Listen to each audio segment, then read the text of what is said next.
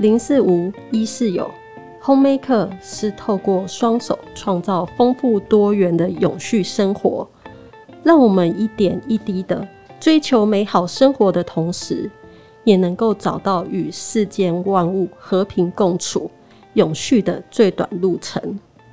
欢迎来到 Homemaker 家创客来说垃圾话的单元，我是节目主持人耿明仪。大家知道目前台湾垃圾处理费的收费方式有3种吗？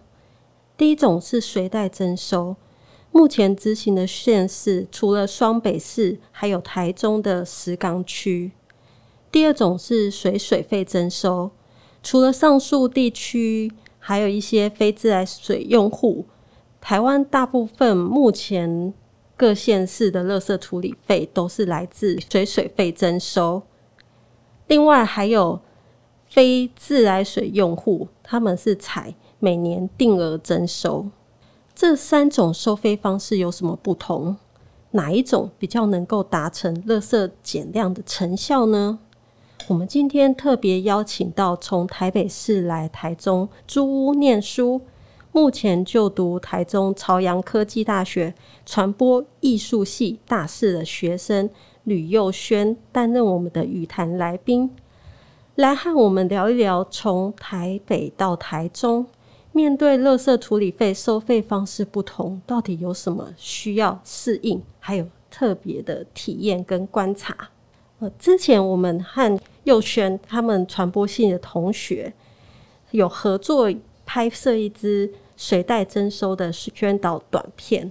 然后其中有一部分是做随袋征收的街访，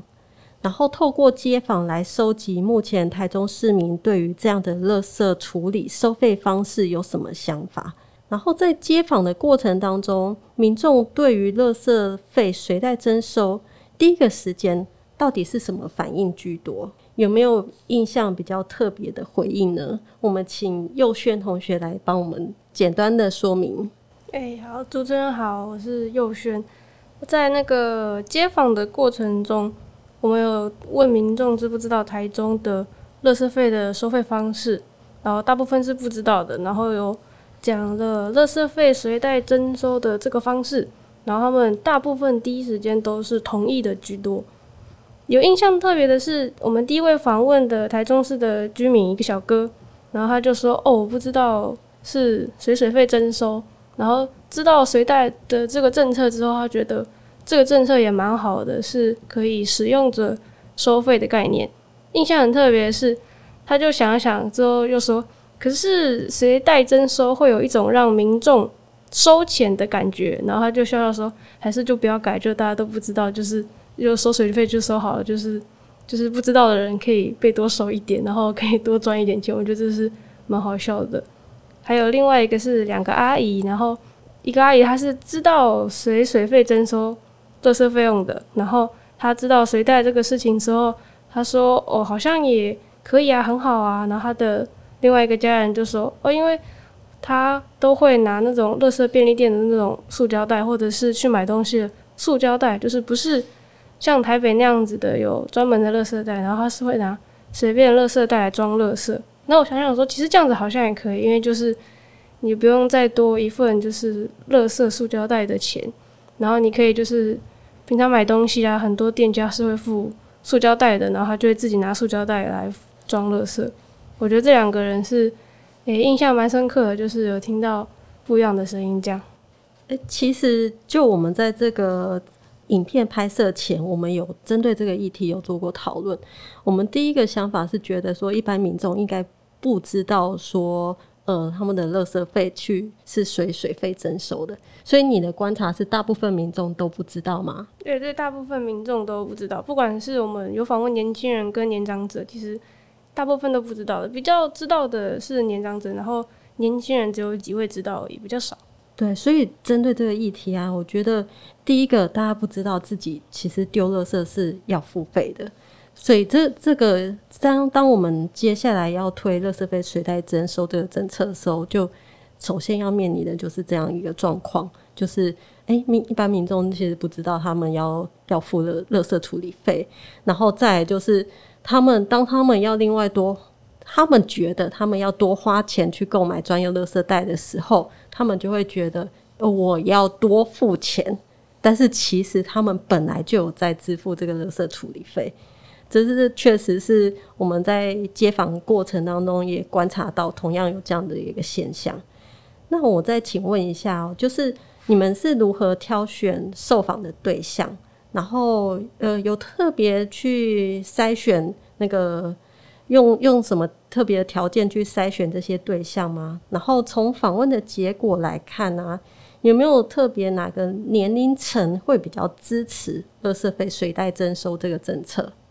我们筛选对象其实一开始是从家长比较长者的方向去挑，因为我们也有问台中的人跟其他的学校的同学，然后就说如果住台中的话就是都是家人家长来丢垃圾这样子，所以我想说那我们就以比较会接触家庭就是产生垃圾然后丢垃圾的这一部分的人来做访问，然后就访问了比较多的长辈。但是后来我们觉得如果只有长辈的话这样子年龄层太单一，所以我们还有访问很多的年轻人跟比较年纪轻的一些人。然后从访问的结果来看的话，其实不管是哪一个年龄层的人其实都是蛮支持随袋征收的这个政策的，就是问到唯一一个不支持的是年轻人，然后他不是台中本地人，但是他是台南人，也是随征收的。他说他宁愿水用少一点，然后垃圾就这样丢没关系，因为他比较是懒得去再买垃圾袋这样，因为平常买东西就会有垃圾袋了，他就不想有塑胶袋，他就不想要就是再多做一件动作然后去买垃圾袋来装垃圾，他觉得水费就水费没关系，可以自己省一点水费这样子。所以其实大部分民众了解到其实他们本来就有在支付垃圾处理费，然后只是现在可能要改变那个垃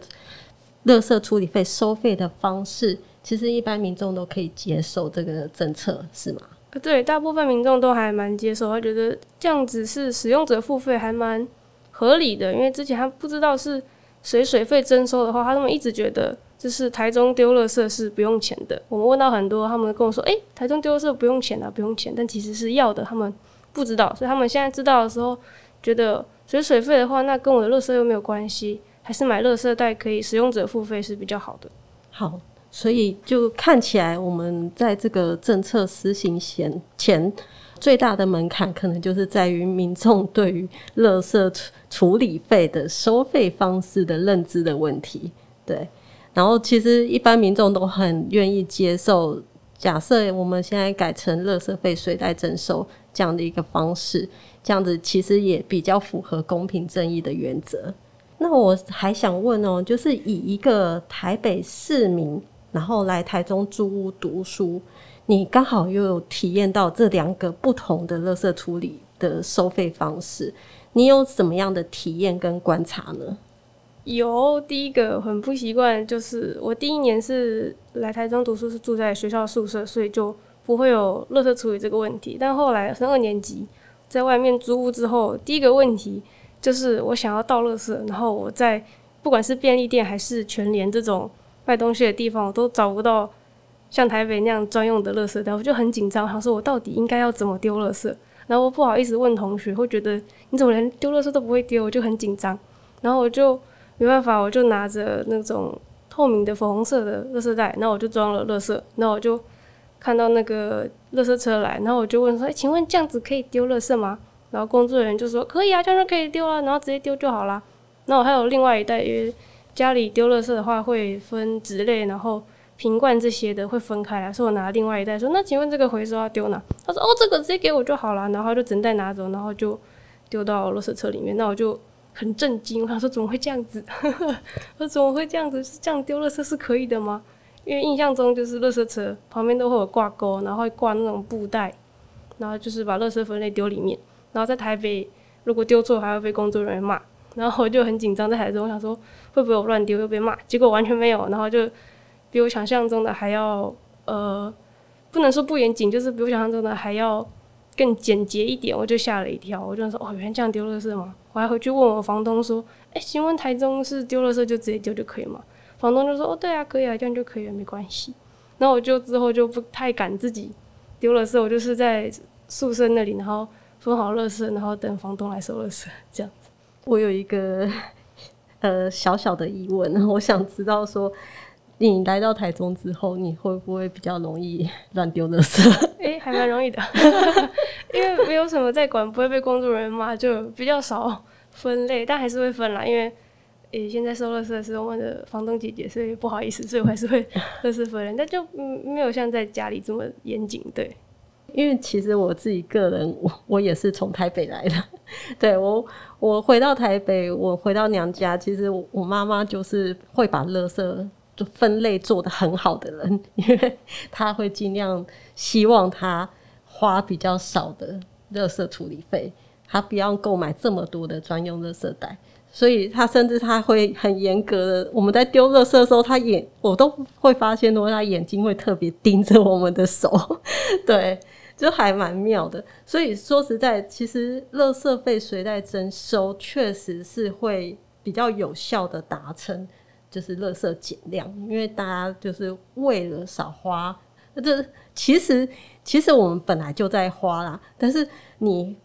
购买专用垃圾袋的同时，其实你会很明显的感觉出自己在付钱。对，台北的话连就是家里分的话就是拿那种小的，然后只丢那种卫生纸之类的垃圾。对，我们也是这样，我们都会很小的那个。我妈就是准备要丢垃圾的袋子，她都会先准备一个很小很小的，越小越好。对，没错，真的。一直买垃圾袋，真的。装回收的也是重复利用，倒完之后那个袋子还要拿回来。对，我们也是这样。对，所以相信有很多双北市民都有同样的经验哦。对啊。那最后就是对于整体就是未来台中要改，假设要改成垃圾费随袋征收，你有没有什么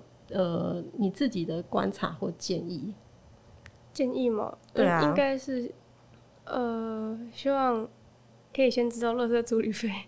是怎么收的比较好。想说不然可能很多人连自己垃圾费是从水费里面抽的都不知道，然后突然这么一讲，他就说为什么突然要收垃圾费？之前不都不收垃圾费？台中的同学就是，另外一个帮忙一起拍片的同学，然后他也是台中人，然后他就不知道垃圾费是从水费抽的，他一直以为台中是不用收垃圾费的，所以他还笑我说你们台北竟然还要收垃圾费，然后他听到是水费之后也吓了一跳。对，应该是大家先知道你们原本就有在收垃圾费哦，对，有可能比你原本使用的垃圾还要多的那种垃圾费哦，所以先知道，然后再说这个政策这样子是你可以用多少然后花多少啊，你少用你就少花，你就省钱，这样子比较好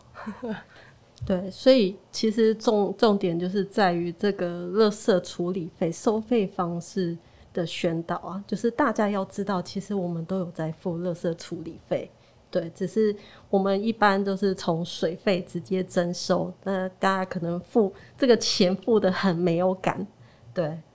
那我们今天非常谢谢佑轩提供了关于两个城市垃圾处理的经验跟观察，然后还有关于垃圾费随袋征收，各位听众还有没有其他想要了解更多的地方跟想法呢？欢迎在我们的粉专 IG 底下留言给我们。如果喜欢本集节目内容，也欢迎帮我们按赞、分享、开启小铃铛。我们将会持续上传关于垃圾减量议题相关的有趣的访问给大家。Homemaker 家创客，我们下次见喽。